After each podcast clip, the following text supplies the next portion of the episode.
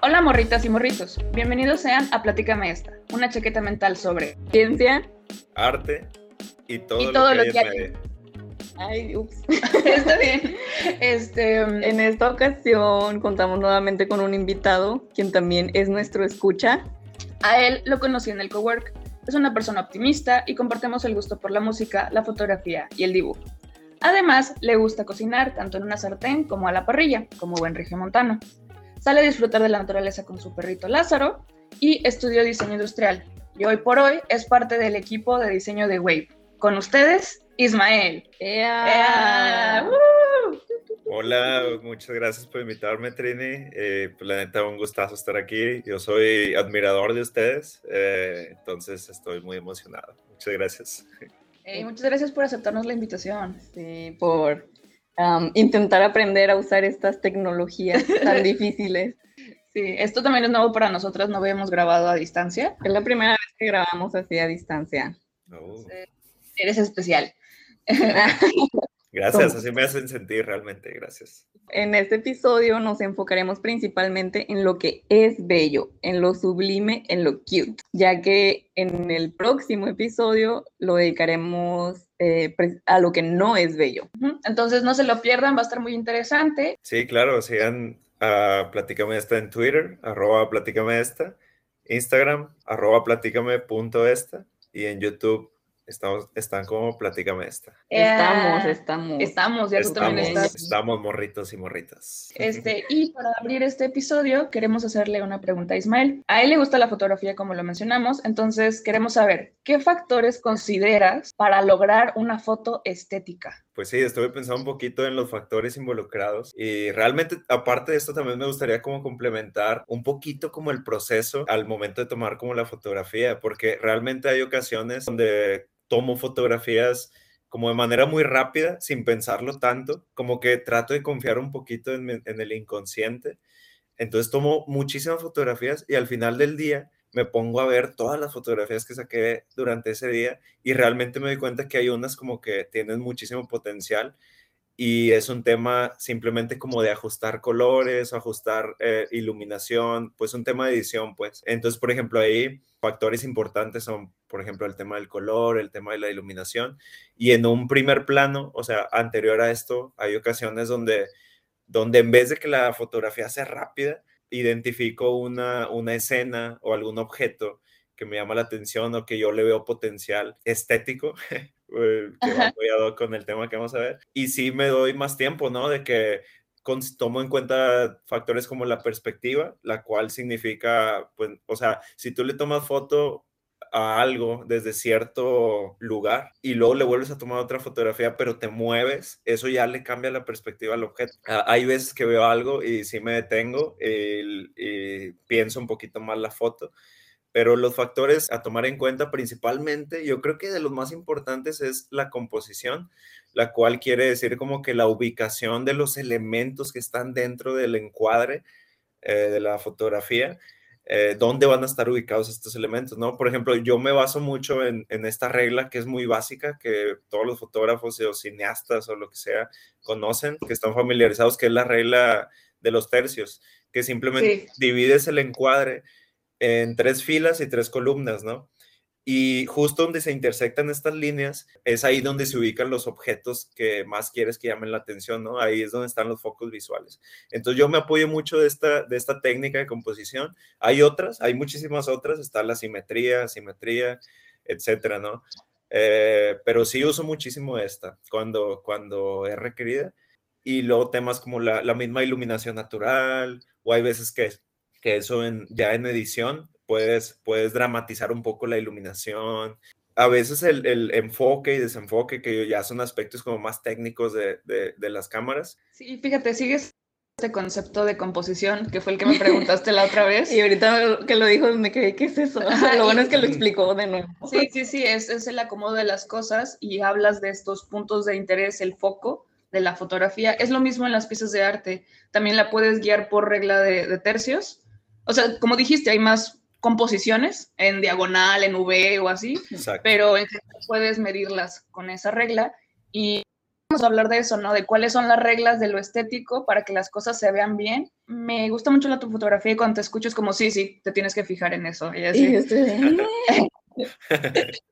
Pero también toma fotos. Ay, sí, pero, o sea, todos toman fotos hoy en Mm, Nadie- No sí. te hace especial, al menos que sepas un poco de fotografía, como ustedes dos, al parecer. Pero o sea, nada más informándote tantito. Sabemos muy bien que existe gente con cámaras buenísimas tomando fotos y eso no los hace Bueno, buenos eso sí, fotógrafos. eso sí, totalmente. Pero con esto pedacito que les regaló Ismael, creo que pueden tomar mejores fotos de ahora en adelante, ¿no? La regla de los tres es bellísima. Sí, yo también la- totalmente. Son, son técnicas realmente muy sencillas que cualquiera puede eh, meterse ahí a investigar en internet. Y ya con ese conocimiento muy básico, eh, puedes sacar muy buenas fotos realmente. Pero sí, cualquiera puede tomar buenas fotos. Daniela, yo, yo creo que puedes confiar un poquito en tu... Ah, yo confianza. Porque a mí me gusta mucho como igual lo natural. Muchas de mis fotos son de paisajes o de cuando la otra vez, literal, las fotos que subí del Sí. patito ese, o sea, fui a sacar la basura y había un pato ahí parado sobre una piedra y yo de que esto está muy bonito y le tomé una foto. Ujú. Entonces también que no se detengan, ay, es que yo no sé, no sé tomar fotos. Ok, una cosa es querer entrar a un concurso o dedicarte a la fotografía y otra disfrutar, ¿no? Lo que es el hobby de tomar fotografías, porque como dijiste, hay, hay momentos en donde tomas fotografías nada más porque qué bonito y tomas muchas, ¿no? Y no, estás- no estás pensando demasiado. Para ya en- adentrarnos de lleno al tema, les vamos a definir qué es la estética y viene del griego que significa sensación o percepción. Es la rama de la filosofía que estudia la esencia y la percepción de la belleza y el arte y sus cualidades, las cuales son la belleza, de lo que estamos hablando, lo eminente, eh, y la disonancia, lo feo, de lo que vamos a hablar el siguiente episodio. Sí, o sea, la estética puede ser lo que tú piensas que es y no tiene que coincidir con los demás. Ujú. Estudia el origen del sentimiento puro, que es su manifestación en el arte. Lleva una relación estrecha ya que ambas eh, buscan generar sensaciones a través de una expresión. Y pues esta me gustó, esta definición me gustó, que es la ciencia cuyo objeto primordial es la reflexión sobre los problemas del arte. Analiza filosóficamente los valores que en ella están contenidos. Y encontré este quote de Alexander Gottlieb eh, en su libro de Estética en 1750 y él dice que es la ciencia de lo bello, un estudio de la ciencia del arte, de las relaciones de esta con la belleza y los demás valores. Sí, ese quote me gustó bastante. También la leí, ya sé que la sacaste de Wikipedia, no me vas a mentir. Yo también la leí de ahí. Sí. Y, este, y me gustó mucho. Este, y me interesó también bastante que es de 1950, o sea, estamos en Ujú. el Renacimiento. Sí, No salimos de ahí, seguimos en el Renacimiento. Siempre regresamos al este- Renacimiento. Yo creo que por eso fue nuestro primer episodio, porque era regresar ahí constantemente. Ajá, entonces, como que hacerlo bonito, hacer algo, porque las cosas no siempre son bonitas, tú las haces bonitas. Ujú. Entonces, me, me interesa mucho eso. Güey, luego esto nos lleva al episodio del minimalismo en donde tú le das como estos sentimientos a las cosas y que algo feo, no sé si han visto la de el, el que se hace a araña, que se hace... Spider-Man. no, el otro, el chiquito. Ah, Ant-Man. Ah, Ant-Man, que le regala un peluche súper feo a su hija Ah, y su sí. hija dice que está horrible, me, Me encanta. encanta. Es eso. o a las morritas que les gustan los chacales y cosas así. Pues sí, en la historia de la estética eh, eh, tenemos que es una disciplina de las ciencias sociales que estudia la evolución de las ideas estéticas a lo largo del tiempo, o sea, va de la mano con la historia del arte y esta establece los estándares de belleza que los críticos usan para juzgar piezas de arte. Y bueno, tengo a este otro señor que es R.G. Collingwood. Él fue un filósofo e historiador británico y él separa el arte de dos formas. Él dice que existe el amusement art, eh, que ayuda a la audiencia a escapar de la realidad, sumergiéndose en un mundo ficticio sin riesgos después de un día estresante, y el magic art, que ayuda a la audiencia a aprender cómo interactuar mejor con la realidad de este mundo. O sea, amusement art sería como un video de perritos, memes. Eh, Sería como una soap opera, ¿no? Como una telenovela. Ándale, si no estás pensando, simplemente Me estás- encanta, me encanta. Un reality show, amo. Sí, a Daniela le mama el trash TV, no sé por qué, pero es, es, es que es eso, o sea, es por eso. Después de un día estresante, desconecta. ¿Tú qué tienes en tu vida, Ismael, de amusement art? Creo que mis reality TV son como su música. Ajá. Pues de hecho yo, yo soy muy igual con Daniela, de que yo también disfruto bastante los realities porque los veo también desde una perspectiva como, como antropología, como de investigación social, ¿sabes? O sea, me causa mucha curiosidad el comportamiento de la gente bajo ciertas circunstancias que a lo mejor no son tan usuales. Entonces está bien interesante todo ese pedo, o sea, es entretenimiento y si es como, ¿cómo, ¿cómo, le llamaste? Trash TV, no sé cómo le llamaste. Y el Magic Art. Ahí voy a terminar lo de la misma Art, porque haz de cuenta que estamos analizando todo esto y es muy bonito y es bello precisamente porque nos podemos desconectar de lo que es nuestra vida y analizarla de alguien más. O sea, es, separarnos un poquito de lo de nosotros y entonces nos da como un break. El Magic Art lo que hace es que nos mete. O sea, es cuando ves una película y dices, ajá, y dices, no manches, por dos, sí soy. O sea, o sea cuando ves cosas así que, que te dejan pensando. Ahora vamos a hablar un poco de los números de Fibonacci, que eso sí te deja pensando, de verdad. es esta secuencia que es muy importante y en la teoría de los números, donde tienes un número, empezamos con el 1 y uno más el número que tiene acá, que no tiene ninguno, entonces es 1 y 1. Y el 1 más 1 son 2 y el 2 más 1 son 3 y así hasta llegar hasta el infinito de estos números encontramos el 8, el 3, el 21 y así. Estas relaciones de 1 y 1, 2 y 1, 3 y 2, este, se aproximan cada vez más a lo que conocemos como la razón áurea, que es el, la letra Fi en el alfabeto griego. Y hasta está interesante, ¿no? Porque es esta bolita que está dividida en dos. O sea, ah. tiene esta en medio, eh, una rayita en medio. Y se aproxima al 1.618. Y desde un punto de vista geométrico, los cuadrados, cuyos lados son los números de Fibonacci, se pueden acoplar llamar una espiral áurea, que todo el mundo la conoce, ¿verdad? Este, es esta cosa que se volvió súper popular. Muy asterix. Muy asterix y muy mal utilizada, muy misunderstood. No es pegarle la, la esta áurea al panteón ni nada de eso. O sea, se refiere a, a, que sí están calculadas de cierta forma que los hace verse así de, de bellos y de sublimes y de hermosos. ¿Tú la conoces, Ismael? ¿La has usado?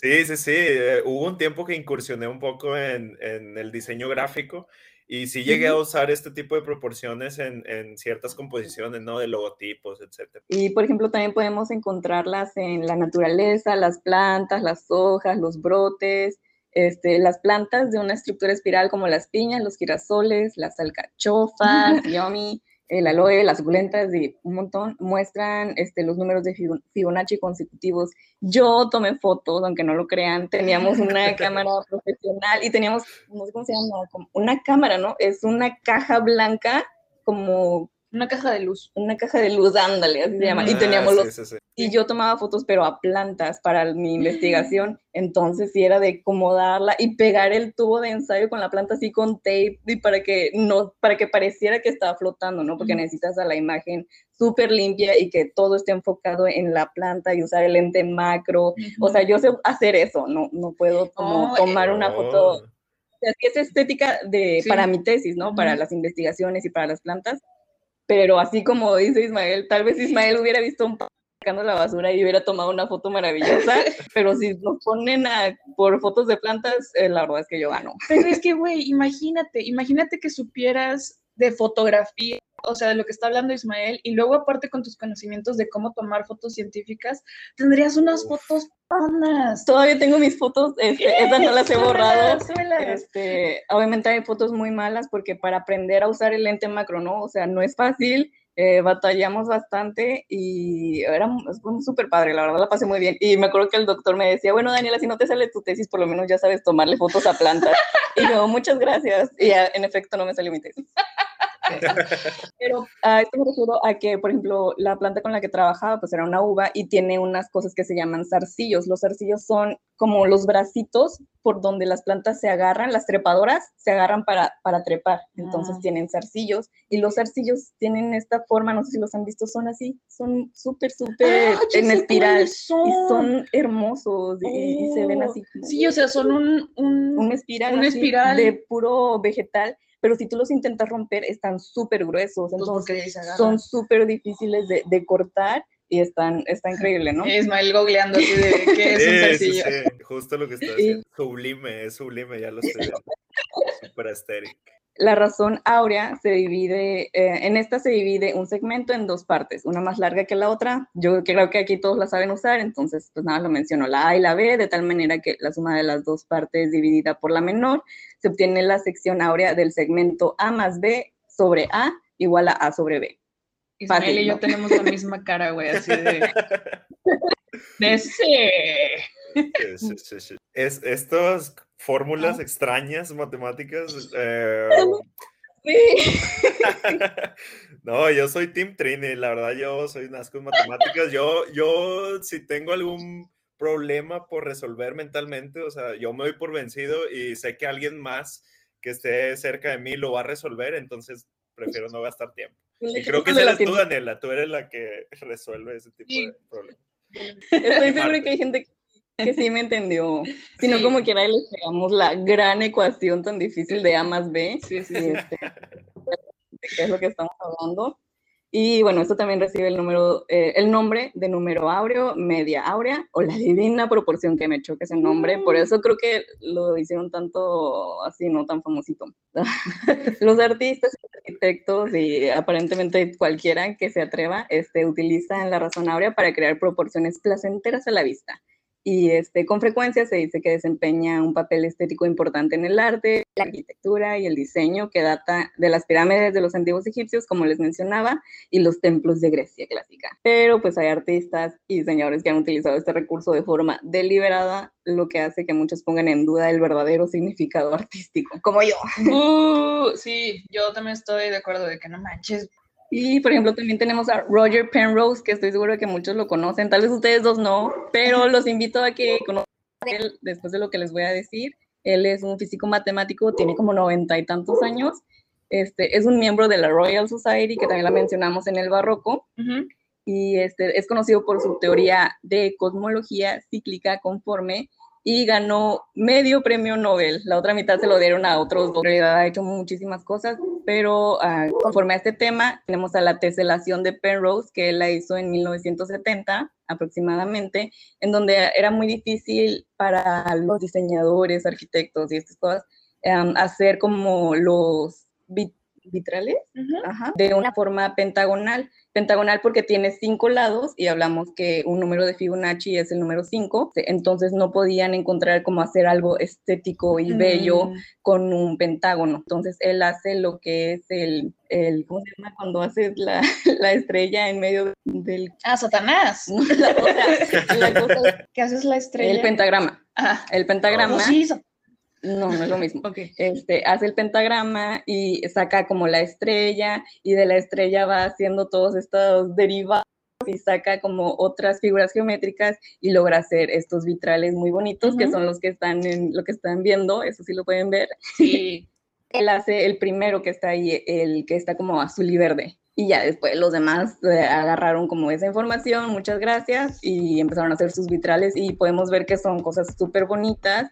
Ahorita vamos a hacer una pausa para tomar agua, ir al baño, tomar cafecito y regresamos. Y regresamos en un ratito más. Gracias. Uh,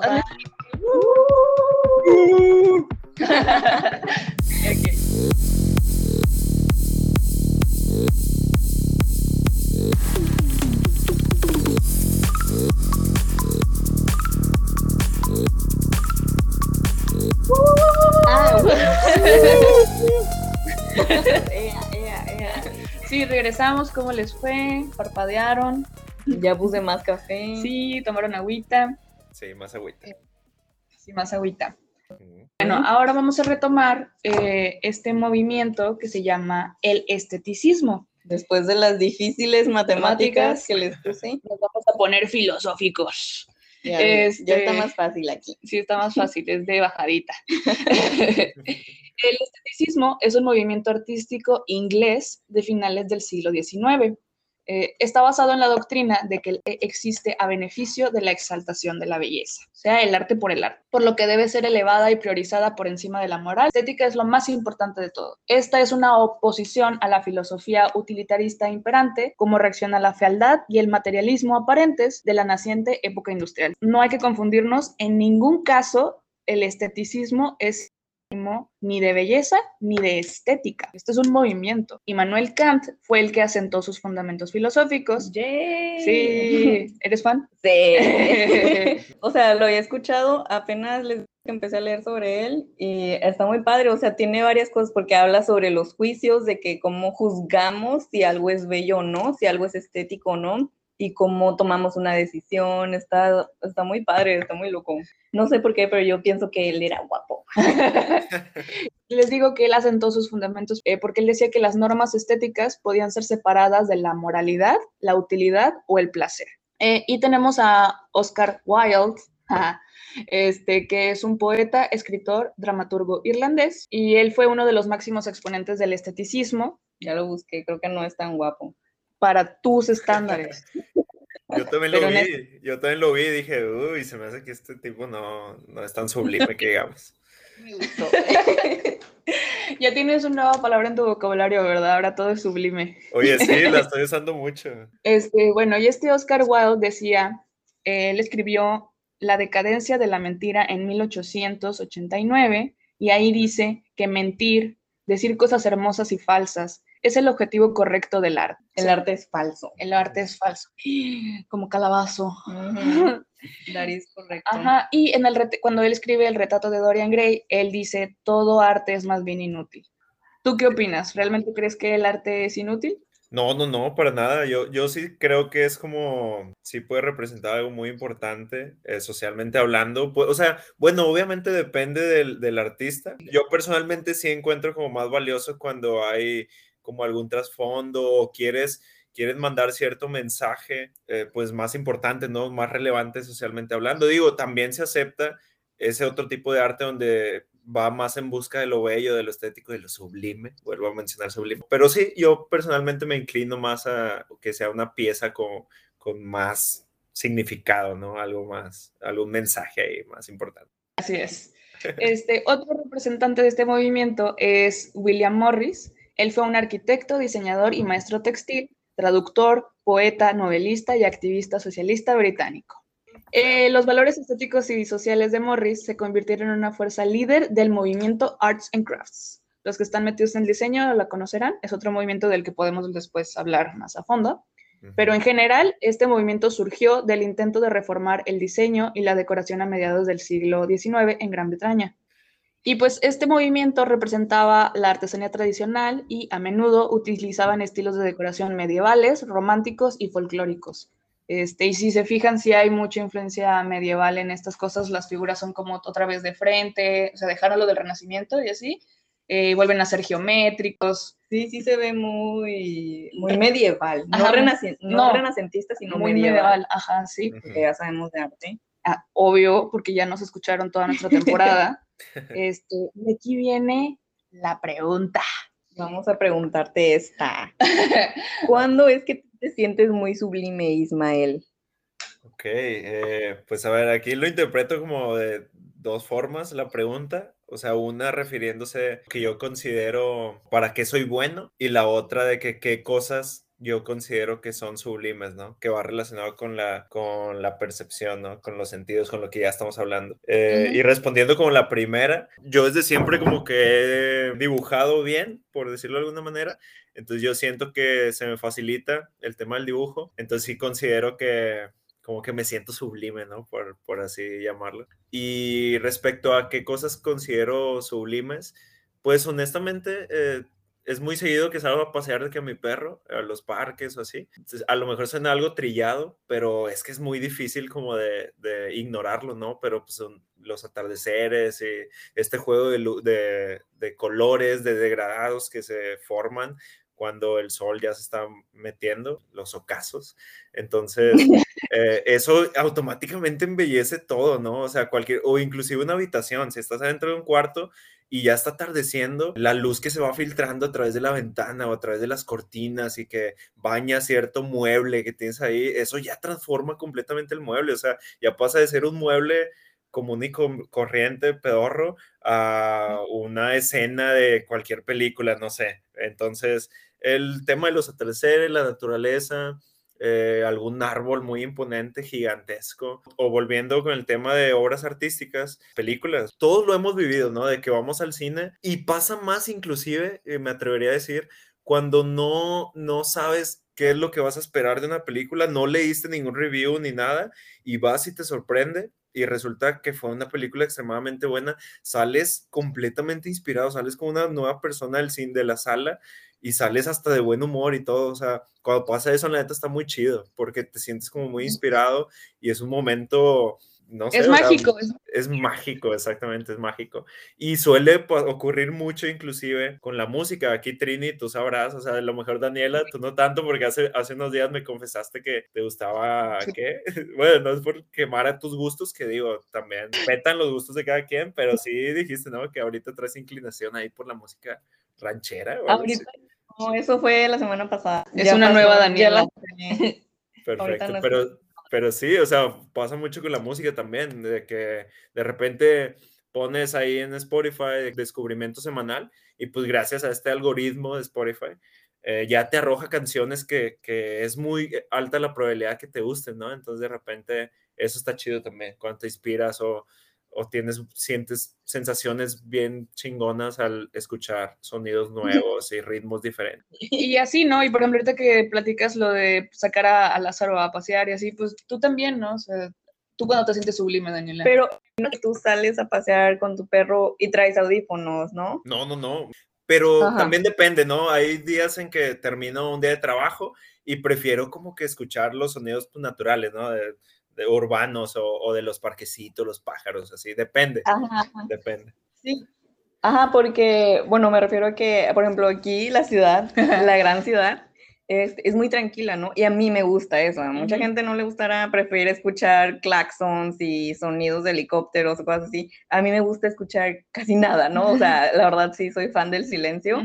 Y del silencio, ¿no? Entre comillas, porque escuchas como las hojas se mueven, escuchas los árboles, o sea, los árboles se escuchan, las, las y los pajaritos, y escuchas, o sea, como, no sé, incluso escuchar las, las patitas de mi perro cuando vamos paseando, todas las cosas me gustan y complementan como esa sensación sublime que yo puedo llegar a sentir cuando estoy paseando a mi perro. Igual lo hago como en la tarde y ya sabes que el atardecer no siempre es a la misma hora pero hay atardeceres o hay momentos del día en que se ven súper bellos, que las, las, nubes están acomodadas de cierta forma y hacen un paisaje hermoso. Entonces, todo eso, o sea, tú, creo que no, no todas las veces en las que sacas a pasear a tu perro se siente sublime, sino hay como días específicos que se ven sublimes. Es un momento muy apreciable y que yo, a mí me gusta tomarlo para mí. Entonces, es muy, muy bonito. Qué padre. Yo, si tuviera un perrito, también lo sacaría a pasear. Puedes acompañarnos cuando sea. Pues sí, sí te he acompañado varias veces, más en la noche, pero sí. Este, y yo, bueno, no saco a pasear a mi perro, pero sí salgo a tomar fotos precisamente esa hora también. Y son esos pequeños momentos donde digo, ala, qué bueno que salí. Y eso, eso que hablas del juego de luz cuando está atardeciendo, como que en un segundo está de un lado y donde baja tantito más el sol, todo se pone de que súper mágico y todo así de que, güey, qué pedo. Sí, ese, eso, eso es realmente también lo impactante, que como, como en una fracción de segundo todo cambia drásticamente, o sea, todo, todo, todo el ambiente, toda la atmósfera, eso, eso está muy chingón. La luna ayer estaba hermosa, no sé si alguien la vio, Trini no la vio. No, sí, yo sí la vi, sí la alcancé a ver. Estaba en una reunión con unos amigos y, y volteabas hacia arriba y, estaba, y se veía bien imponente. Se veía. Porque me acaban de pagar, estaba muy feliz, pasó mi hermana por mí, entonces fue como que ver la luna y yo con el dinero así en mano y fue como que, qué momento tan sublime. Esos momentos son la recompensa de poner atención. Cuando te das esos espacios para voltear y ver el arco iris, voltear y ver la luna, te regalan eso de, ah, me siento sublime, ah, esto está bonito. Este segundo, tal vez al siguiente ya pasaste un semáforo y lo tapó un camión o algo, pero en ese segundo es, hermoso. Bueno, por lo menos aquí se veía muy bonita porque había mucha nube, entonces de repente las nubes tapaban la luna, pero luego Super se movían, ¿no? Y entonces se veía la luna. Es la diferencia entre, entre contemplar y ver, ¿no? O sea, cuando contemplas, realmente te cambia, cambia tu estado de ánimo. O sea, es esa pequeña diferencia de que vas pasando y, como dice Daniela, volteas a ver la luna y luego ya te volteas y te dale madre. Pero si la contemplas, puede que altere tu, tu estado de ánimo inclusive y que el día ya sea un buen día. Eh, entonces está chido. Se llama mindfulness. Después podemos hablar de eso. Ah, sí, pero es estar presente. Entonces, Ah, con esto concluí, bueno, no concluimos, sino nos Abrimos. movemos Ujú. aquí a lo que son las emociones estéticas. También habla Immanuel Kant mucho al respecto. Este, son estas emociones que ocurren durante una actividad o una apreciación estética. Entonces se trata de, volvemos a lo sublime, lo hermoso y lo, no sé cómo se pronuncia, kitsch. yo lo busqué. Se pronuncia kitsch. Kitsch, ok, que es como esto cursi o trillado Ujú. que también entra un poco con lo del esteticismo, me parece. Y en Critic of Aesthetic Judgment, que es lo del juicio estético, y principal característica de las emociones estéticas, hacer una contribución directa a la evaluación o apreciación estética, que es lo que estamos hablando, ¿no? O Ujú. sea, todo esto y al final tu juicio es lo que decide que esto es estético. Oh, esta jarra de agua Oh, es so tan beautiful. estética. Ajá. Está bonita. La verdad es que sí. Cada emoción estética está sincronizada con un tipo especial de atractivo y predice el placer o desagrado asociado con este tipo de atractivo. O sea, cuando tú ya relacionas esta jarra de agua o esta taza o esta luna, este atardecer con algo bonito, con que te acaban de pagar, entonces cada vez que vuelvas a ver la luna de esta forma, vas a recordar este momento en el que te acaban de pagar. Entonces, todas esas cosas que se mezclan lo hacen ver tan bonito y tan estético. Creo que va ligadito con lo que habíamos hablado en el episodio del minimalismo. Sobre los sentimientos de las cosas, de que las cosas tienen pegados sentimientos, entonces ahora ese billete tiene pegada la luna Ajá. y cuando lo gastes va a ser así como ah, Ay, qué bello, qué momento tan estético. aesthetic, sí, pagándote tus chetos, guama. Y todo esto implican tendencias motivacionales, o sea, cu- cuando algo es muy sublime o algo así, depende del momento y del- de lo que sintamos, también que quisiéramos evitarlo, ¿no? O sea, específicamente las tendencias hacia la exposición prolongada, repetida o interrumpida, o sea, de que, como con la luna, ¿no? Ves la luna y ya, puedo verla todo el día, pero luego me duelen los ojos, entonces vamos a voltear un poco para acá y vamos a hacer una pausa y así, y luego la vuelvo a ver. O, o también se puede referir como a cuando, bueno, a mí me pasa luego que ves a gente tan bonita, como es demasiado bella y, y me siento mal conmigo, ir con eso, esas características. Como calamardo guapo, ¿no? Ajá, O yo que soy súper enana y ver gente gigante y súper bella, ¿no? Entonces, las supermodelos, nunca he visto una supermodelo, pero siento que si veo a una, me voy a trabar, o sea, va a ser, no, no te quiero ver, o sea, vete por favor, eres demasiado preciosa. ¿A ti te pasa? Isma? Eh, mm, ay, no sé, no estoy muy seguro, la verdad. No recuerdo alguna situación particular. Ya, a mí sí me pasa, creo que es como un gag entre la comunidad de mujeres. Las mujeres bonitas intimidan, o sea, cuando estás con una, una chava que está bien preciosa, así de Ay, que no. su pelazo, estás así como, "Eh, este, Eres muy bella. eres muy bella, no merezco hablar contigo, o sea, de que empieza como esta, así. No sé si a los vatos les pasa de que se encuentran un vato así de que el Adonis, ¿no? Y tú dices de, ay, pues sí, debería meterle al gym yo también, o no sé. Eh, ¿Con algo te ha pasado? ¿Con un edificio, una foto demasiado hermosa que no puedas cumplir con eso? Pues bueno, ahorita, ahorita me acordé de que, o sea, hablando con compas así, o sea, de repente sí, sí hablamos de que, eh, no, pues la neta aceptamos, ¿no? Cuando un cabrón de que pues, tiene lo suyo, está guapo. Y yo siempre digo, inclusive se lo digo a, a Naye, mi novia, de repente le digo de que para mí el cabrón de que más, más guapo que existe es, es mi compadre, el Zac Efron. O sea, yo creo que ese güey es el estándar de belleza en, en hombres. Eh, ¿Ustedes qué opinan de ese, de ese güey? Creo que es como el Chayanne, ¿no? De Ajá. nosotras. Sí, antes de sus operaciones. sí. Pensé que era editada, no sé, sí es muy guapo, es muy guapo, es muy guapo, pero no me detiene, ¿sabes? Puedo saludarlo, a él sí me puedo acercar.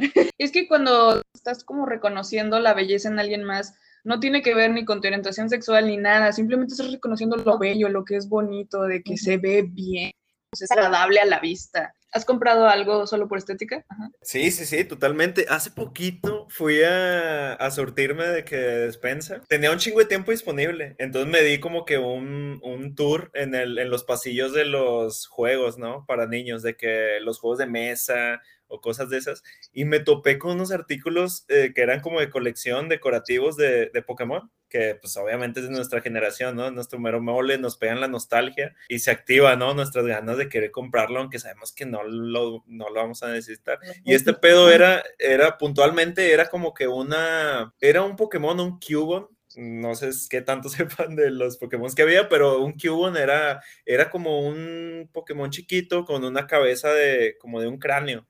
Eh, y el güey tenía, sí, y el güey tenía como un hueso en la mano y el güey como que era una pieza de metal, como que era una pieza metálica, entonces era súper, eh, reflejaba, pues toda su superficie era, reflejaba así, entonces estéticamente está bien chingón. Yo me acuerdo que lo vi y dije, no mames, o sea, me impactó demasiado e inmediatamente lo agarré y luego vi el precio y dije, oh, chinga. Ahí fue donde sí dije que, a ver, ¿qué tanto me va a servir esta madre? O sea, me la imaginé en mi cuarto y dije, no mames, se va a ver bien chingón pero luego volteé a ver de que todo lo que todo lo demás que llevaba y que las cosas que realmente sí ocupaba de que la comida las carnes y todo eso. Y fue así como que volteé a ver una y otra y al final de que con todo el dolor de mi corazón pues dejé al Kion oh, pero sí sí me ha pasado totalmente. Aquí les vamos a explicar la diferencia entre una emoción estética y una emoción que algo estético te hace sentir o sea, una emoción que algo estético te hace sentir es felicidad, tristeza, enojo, frustración, ¿no? Esa es una emoción humana, punto y aparte. Una emoción estética es de esto de lo que estamos hablando, en donde yo estoy en una situación y, sublime. y te sientes sublime, ajá, entonces ves cómo está atardeciendo y con tus ojos percibes la luz y el color y con tu piel percibes el aire calientito y así. Y luego con tus oídos escuchas las patitas de tu perrito y las hojitas. ajá, ajá. Y luego traes, no sé, masticando un chicle y sabe a menta y está rico. O sea, todas estas son sensoriales y a eso se refiere con, con las, emociones estéticas, porque la estética, recordemos que viene del griego sensación, porque la, emoción estética incluye los sentidos, es eso, que tú lo percibas, que lo sientas. Y, sí, o sea, sí, literalmente puede ser cualquier cosa, ¿no? O sea, no solo arte, o sea, es una definición muy amplia realmente. Lo experimentas diariamente con cualquier cosa, desde que te levantas hasta que te duermes podrías, si eres consciente y estás mindful y presente todo el tiempo de, ah, qué rico la ventana, qué rico el café, qué rico el trabajo, ¿no? Pero pues no, no siempre estás en un estado sublime. Claro, no serías funcional inclusive. No, no, por eso hay que apreciarlas mucho.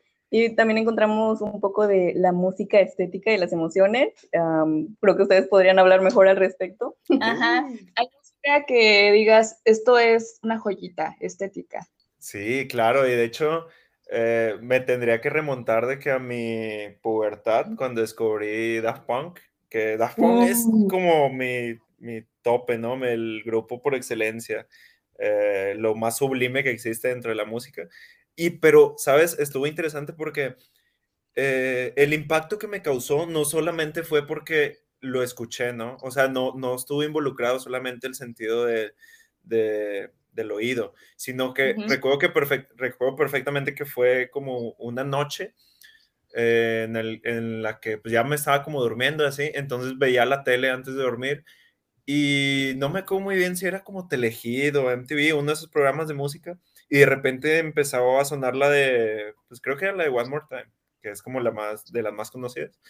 Entonces estaba viendo el video musical era como un mundo de fantasía, era otro planeta, había un chingo de luces, eh, era muy impactante y era muy, muy, muy hermoso eh, visualmente. Y luego reforzado con la música, con la música que tenía, que pues obviamente era creación de Daft Punk y todo, fue una experiencia, no mames, o sea, neta, como que ese momento me marcó demasiado en mi pubertad y, a partir de ese día, pues ya me volví fan de Daft Punk. Pero ahí está interesante, se complementa con lo que dices de que ahí ya eran varias sensaciones, ¿no? Ya era lo visual y los sonidos. Eh, entonces fue una experiencia muy, muy, muy completa y aunado también a que era como que el final de un día en el que yo ya me estaba preparando para dormir, ya estaba acostado en mi cama, estaba con toda la comodidad del mundo en mi cuarto, entonces eran puras sensaciones positivas, ¿no? Entonces todo eso se reforzó con este nuevo descubrimiento que está experimentando ese día y estuvo muy chingón.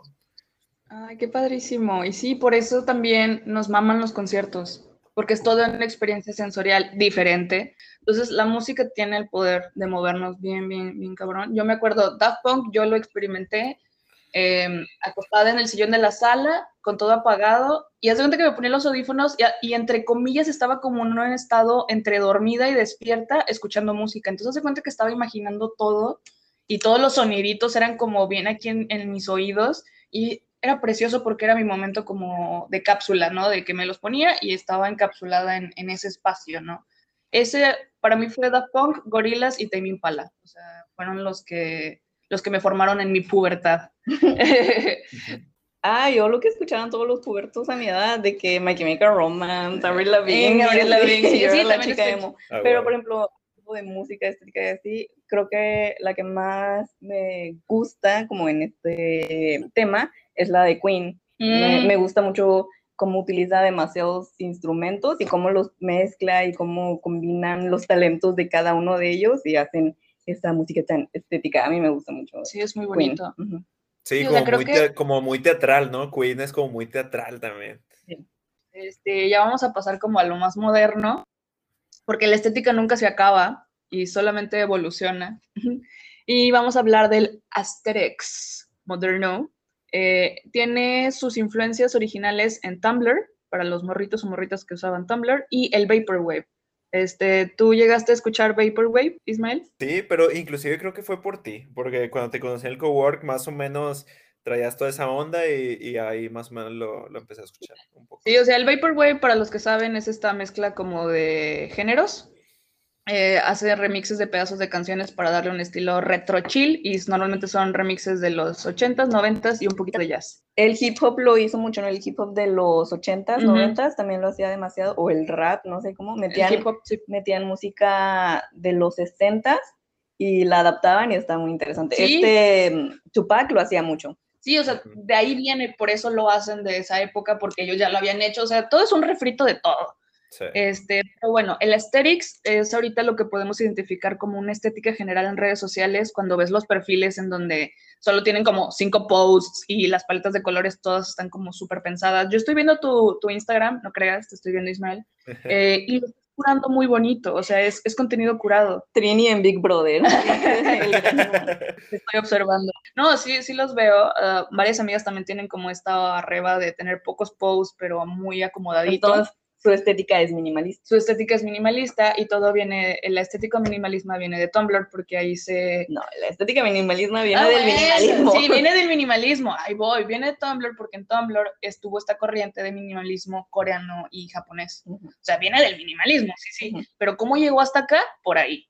Em, entonces, en las redes sociales, en todos lados vemos el minimalismo, las paletas de colores seleccionadas eh, y el contenido curado, ¿no? De que no andan subiendo cualquier cosa. Yo creo que mi estético es un revuelto bien feo, así vomitado de color, pero es mío. Y este movimiento de Asterix moderno toma claramente influencias del esteticismo, que es el arte por el bien del arte, del que estábamos hablando antes. Entonces, copian conceptos como la búsqueda de la belleza, la autoexpresión, la libertad creativa y evocar una emoción o sensación con una pintura sin estar pensando en que haya algo racional detrás. O sea, lo bonito por lo bonito nada más. Toman inspiración de la cultura japonesa, lo que decía, con los diseños geométricos, las formas simples y los colores tenues. Como les decía, el Vaporwave es este remix de canciones y sus visuales los podemos identificar porque son elementos retro de cosas tecnológicas de los noventas, cuando se dio el internet. Toman mitología griega, como los, como los del eh, Renacimiento, todos toman de mitología griega lo vuelven a retomar porque es bonito, porque es estético, porque ellos estudiaban lo que ya es bonito, entonces nada más se lo traen por acá. Ellos, el Vaporwave usa paletas de colores brillantes, o sea, neón muy tecnológicas, o sea, de pantalla, e incluyen caracteres japoneses y lo hicieron meme. Al esteticismo en su momento lo hicieron meme también y el Vaporwave ahorita también es un meme, ¿no? Ya. Y bueno, del otro lado tenemos a Tumblr. ¿Llegaron a usar Tumblr? Obi. Ismael. Muy poco, muy poco. Pero lo conoces. Sí, sí, sí. Ok. Este, el, en Tumblr les digo que estaba el minimalismo coreano y japonés y estaba juntado con lo vintage. Entonces tenemos imágenes que son retro, las prendas son planas, o sea, como monocromáticas, este, las paletas son o monocromáticas o, pastel, eh, y usa muchos elementos naturales, de que florecitas y así, ahorita lo que vemos, ¿no? No sé, yo volteo a ver lo moderno y ya me quedo pensando así de que qué es arte, qué, qué es sublime, qué es bonito. Ya creo que es una mezcla de todo, ¿no? Es lo que tú pienses que es bonito. Por ejemplo, para mí eso no es bonito, para mí eso no es Mm. estético. Yo prefiero, tal vez mal tomado y lo que sea, pero prefiero ese momento porque a veces, bueno, no sé si te pasa a ti, Ismael, tú que sí tomas fotos, o tal vez tú sí logras capturar esos bellos momentos en donde lo que ves es mucho más bello a lo que llegas a capturar. Mm. No, refiriéndose a que el atardecer por sí mismo es mucho más bello que la foto del atardecer. Oh, Digo, yo- claro, claro, yo claro. ya. Como las ediciones, ¿no? Y para que lo hagas como Lo más cercano como a en tu mente lo estabas viendo y esas cosas, pero a mí me gusta más apreciar, ay, yo sí soy una anciana, perdónenme, a mí me gusta más apreciar como ese momento, a luego, luego sacar mi celular y tomar fotos. Oh, sí, sí, sí, sí, ya te entendí. Inclusive me pasa mucho cuando voy con Naye de repente y me dice, ay, ya, guarda, guarda el celular, ya no tomas fotos. Y yo, no, pero es que como que soy como una especie como de recolector, ¿no? De, de momentos o cosas bellas que están es- desparramadas por todo el mundo. Entonces, está chido eso como atraparlas, ¿no? Atraparlas en este encuadre y tenerlas ahí Como como una colección. Sí, exacto, exactamente. Sí, ahí, ahí sale tu lado maestro Pokémon. Sí, o sea, tu celular es un Pokédex de todos esos momentos. Sí, sí, sí. Está chida la referencia. De ahí nacen los artistas, porque eso es lo que hacen, ¿no?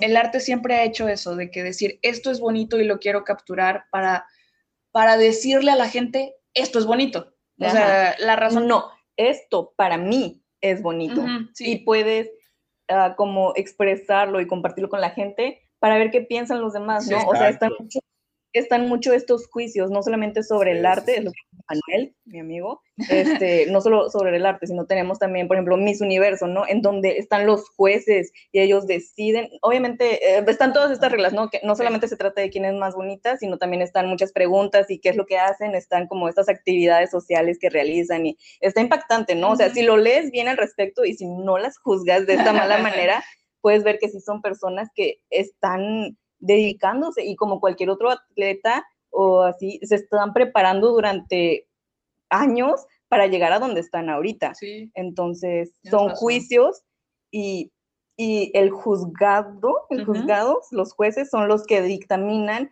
quién es la ganadora. Igual con el arte, ¿no? Este, están los jueces, los críticos de arte, ellos deciden para ellos, o sea, para ese grupo, para ese conglomerado, qué es lo bonito.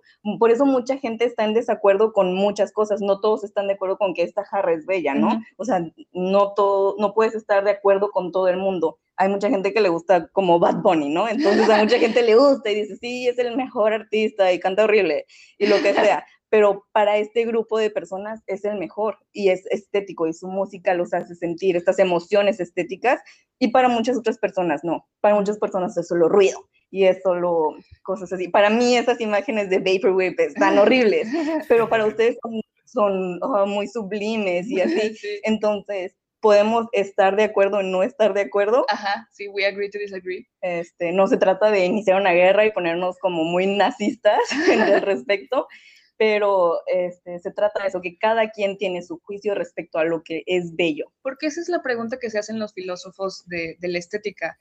La pregunta es, ¿crees, Ismael, crees que hay una verdad objetiva sobre lo que es estético? No, no, la verdad no. O sea, eh, como ya bien mencionamos mucho, eh, yo creo que sí te puedes como, por decirlo de alguna manera, como educar o investigar conceptos básicos, ¿no? De que conceptos básicos de, de composición, color, de lo que tú quieras y más o menos compartir ese juicio con otras personas que tienen ese mismo conocimiento que tú.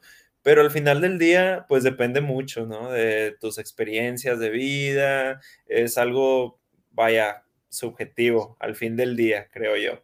Eh, pero eh, algo, algo que se me hace muy chido también de lo que decía Daniela ahorita, que lo chingón también es cuando, por ejemplo, eh, con el tema de la foto, ¿no? Tomo una foto, la comparto y está, está chido ver como el juicio de los demás y compartir, tener ese intercambio de, de ideas, porque también te abres tu mente con de acuerdo al juicio de los demás o las experiencias o opiniones de los otros y ves esa misma cosa que tú tenías, la ves con otros ojos y, ya cambias, ¿no? Cambias como esa perspectiva que tenías. Eso también es, lo chingón, ¿no? Compartir para ver esas diferencias y también no olvidar que muchas veces el artista pues vive de eso, ¿no? O sea, si un artista tiene sus obras ahí guardadas en un cuarto y jamás las muestra, pues, o sea, se pierde un poquito del sentido. Sí, me metí a una convocatoria de fotografía y me estaba volviendo loca de que me odié, porque tenido, tengo varias fotos que digo, ah, son bonitas, a mí me gustan, según yo son estéticas, y luego a la hora de querer mandar fue de, ¿y si no son? Pero a ver, ¿qué es una buena foto? A ver, y la composición, a ver, y el color, y así como todas estas cosas, y todos me decían lo mismo de que, güey, es que es subjetivo, sí va a haber personas que conocen estas reglas y así, pero también es subjetivo de qué le, qué le transmite a una persona algo de una planta o algo de otra cosa. Un vaporwave. un vaporwave, totalmente. Pero espérate, a mí lo que me confunde es, hablamos de reglas estéticas, en la regla de los tercios, Fibonacci, todo esto, y luego nos venimos del lado de decir, es que es subjetivo. Y entonces, ¿por qué Fibonacci y por qué la regla de los tercios funciona? Eso Para es, ellos. Eso es, objetivo. Entonces... Es como una forma de, ah, lo que es la ciencia al final de cuentas, es una forma de eh, resguardarlo, ¿no? O sea, de clasificar la información igual.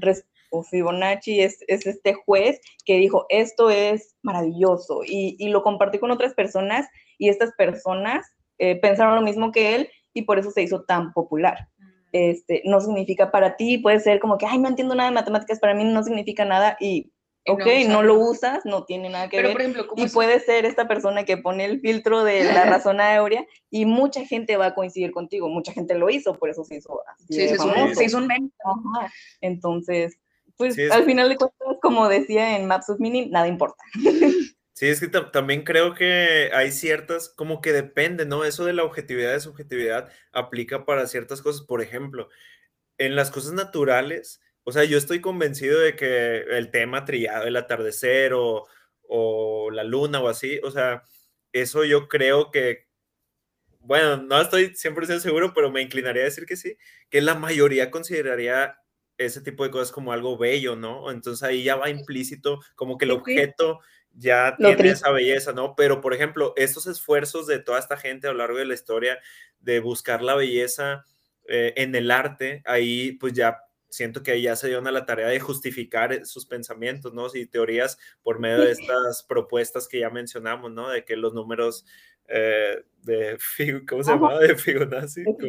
Literalmente justifica tu respuesta y aquí está lo que yo te puedo mm. ofrecer, que para mí es estético con estas bases y, y te lo entrego, ¿no? Sí, entonces sí es cierto, porque está este lado del el esteticismo, el movimiento estético que dice, es porque es bello, es bello, ¿por qué? Porque es bello. Y porque lo digo yo. Y porque lo digo yo, y ya, se chingó. Y luego están todos estos, sí es cierto, Fibonacci, son como estos dos vertientes, este, como muy objetivas, filosóficas, y luego, porque sí, porque por mis ovarios. Ah, Trini tuvo su chaqueta mental ya. Sí. ya, terminado el episodio. No, todavía no, queda un poquito más. Aunque digo, a lo largo de la historia del arte se ha visto también estas tendencias contradictorias con, hay un güey, el, el, el, Duchamp, creo que se apellida Duchamp con su inodoro, o la banana esa que hace un tiempo se hizo bien tendencia, la banana así con, con tape en una pared.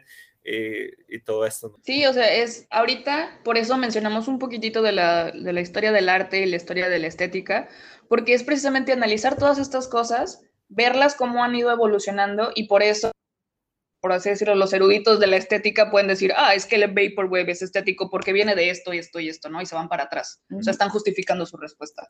Así es. Ah, ¡Qué loco! Al final todo es subjetivo. Eh, por ejemplo, tengo esta referencia de un artículo que saqué de Current Biology. Eh, yo recomiendo que lo visiten. Ojalá fuera un comercial, pero no lo es. Este, y tiene muchos, muchos artículos de acceso abierto, como mencionamos en el capítulo anterior. Este, este lo hace eh, Germine y otros, y se trata sobre las preferencias individuales estéticas de rostros. En, este, en esta investigación agarran a 796 pares de gemelos idénticos y no idénticos, este, eh, con gemelos del mismo sexo y de sexos diferentes, de mujer y hombre.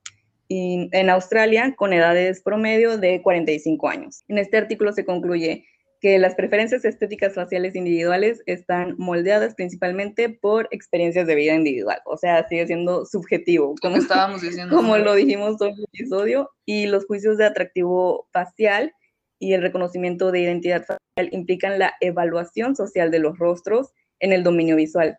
Además, ambos requieren el procesamiento de características faciales que se sabe que dependen de las, de las regiones cerebrales.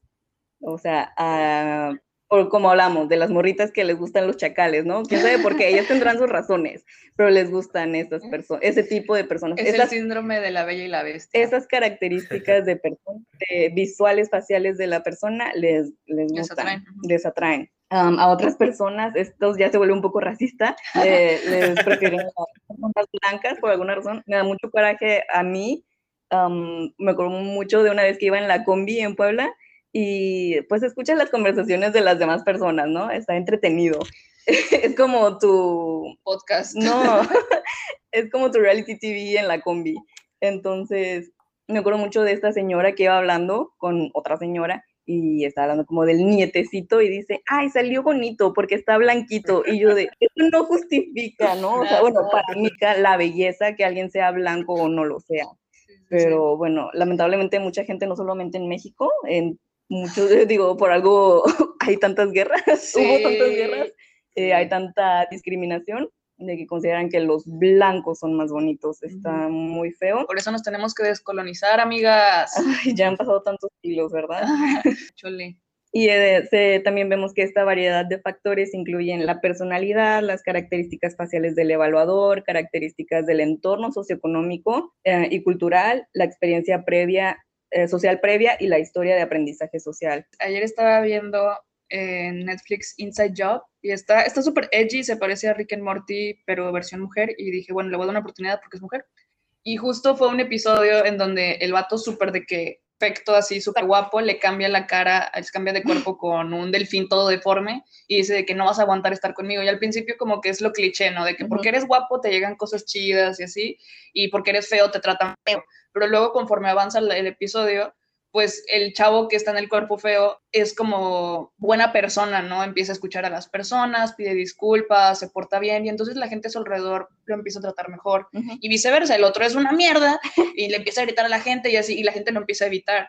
Entonces, dice, la moraleja al final es que no importa como tu físico, importa también mucho cómo eres como persona, eso también te da cierta, cierta belleza. Sí, y por eso el estafador de Tinder tuvo tanto éxito estafando, ¿no? O sea, visualmente era atractivo para este tipo de personas con cierta capacidad socioeconómica que le permitió avanzar, ¿no? Escalar estos peldaños y trascender hasta tener su jet privado y viajar de una noche a la otra a otro lugar y así. Entonces, eso hace que algunas, algunas personas se les haga a alguien atractivo. Ismael, ¿te has topado con ¿Le has prestado dinero a una chica guapa? No, afortunadamente no, no me dejo llevar tan fácil. Sí, sí, sí, pero ya poniéndonos, siento que es político, pero has visto a una persona fea y que dices, es feo, está gacho. no, no, lo estás discriminando ni nada, simplemente está gacho. Y esas a Lo estás juzgando. Sí, lo estás juzgando, ajá. Eh, empiezas a escucharlo, platicas con esa persona, bla, bla, bla. Y al final te quedas con esa sensación de no está tan feo. Te da la cosquillita, ¿no? Ajá, no está tan feo, no, no. Oye, como que si lo ves de, de ladito y cierras los ojos y le haces así, está chulo el muchacho o la muchacha, ¿no? ¿Te ha pasado algo así de toparte con una persona así? Sí, sí, sí, por supuesto. Y también con el tema como de, yo creo que va también como por el tema de admiración como profesional, ¿no? O sea, ocurre mucho que ese tipo de situaciones y luego de repente la persona empieza a hablar y resulta que es un experto de cierto tema o domina a la perfección algún tema bien chingón. Entonces ahí también se vuelve un poco admiración y esa admiración ya también le baja ciertas rayitas a esa percepción que tenías de fealdad, ¿no? Sí, influye un chingo, la neta. Sí, Manuel Kant no feo. Creo que me vuelve a gustar. Sí, déjale deposito 100 mil pesos.